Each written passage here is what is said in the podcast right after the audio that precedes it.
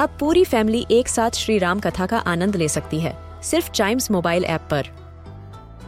जानिए श्री राम के बचपन से लेकर दशानन वध तक का सफ़र। सरल रामायण, घर के सभी सदस्यों के लिए।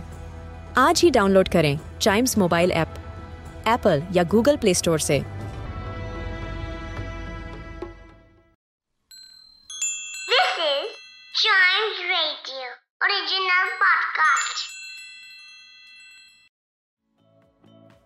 वेलकम आप सुन रहे हैं न्यूज़ डे पॉडकास्ट और आप सभी को बहुत बहुत मुबारकबाद हो क्योंकि आज दुनिया भर में मनाया गया विश्व हिंदी दिवस।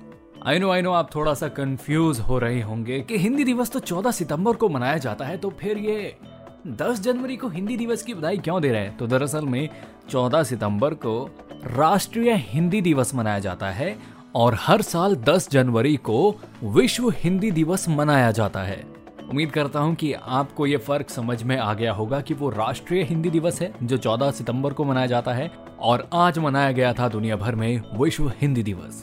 विश्व हिंदी दिवस को मनाने का उद्देश्य है कि विश्व भर में हिंदी का प्रचार प्रसार किया जा सके, जागरूकता फैलाई जा सके और साथ ही हिंदी को एक इंटरनेशनल लैंग्वेज के तौर पर पेश किया जा सके।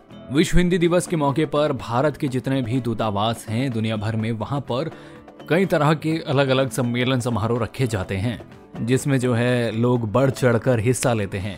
तो अब थोड़ा सा जो है इसका हिस्टोरिक एस्पेक्ट भी जान लेते हैं। तो पहली बार 10 जनवरी 2006 को हमारे देश के पूर्व प्रधानमंत्री मनमोहन सिंह ने विश्व हिंदी दिवस को सेलिब्रेट करने की घोषणा की थी। और उसके बाद से अब तक हर साल 10 जनवरी को हम विश्व हिंदी दिवस के तौर पर सेलिब्रेट करते आ रहे हैं। तो दोस्तों, ये था आज का अ न्यूज़ डे पॉडकास्ट। उम्मीद करता हूँ कि आपको पसंद आया होगा।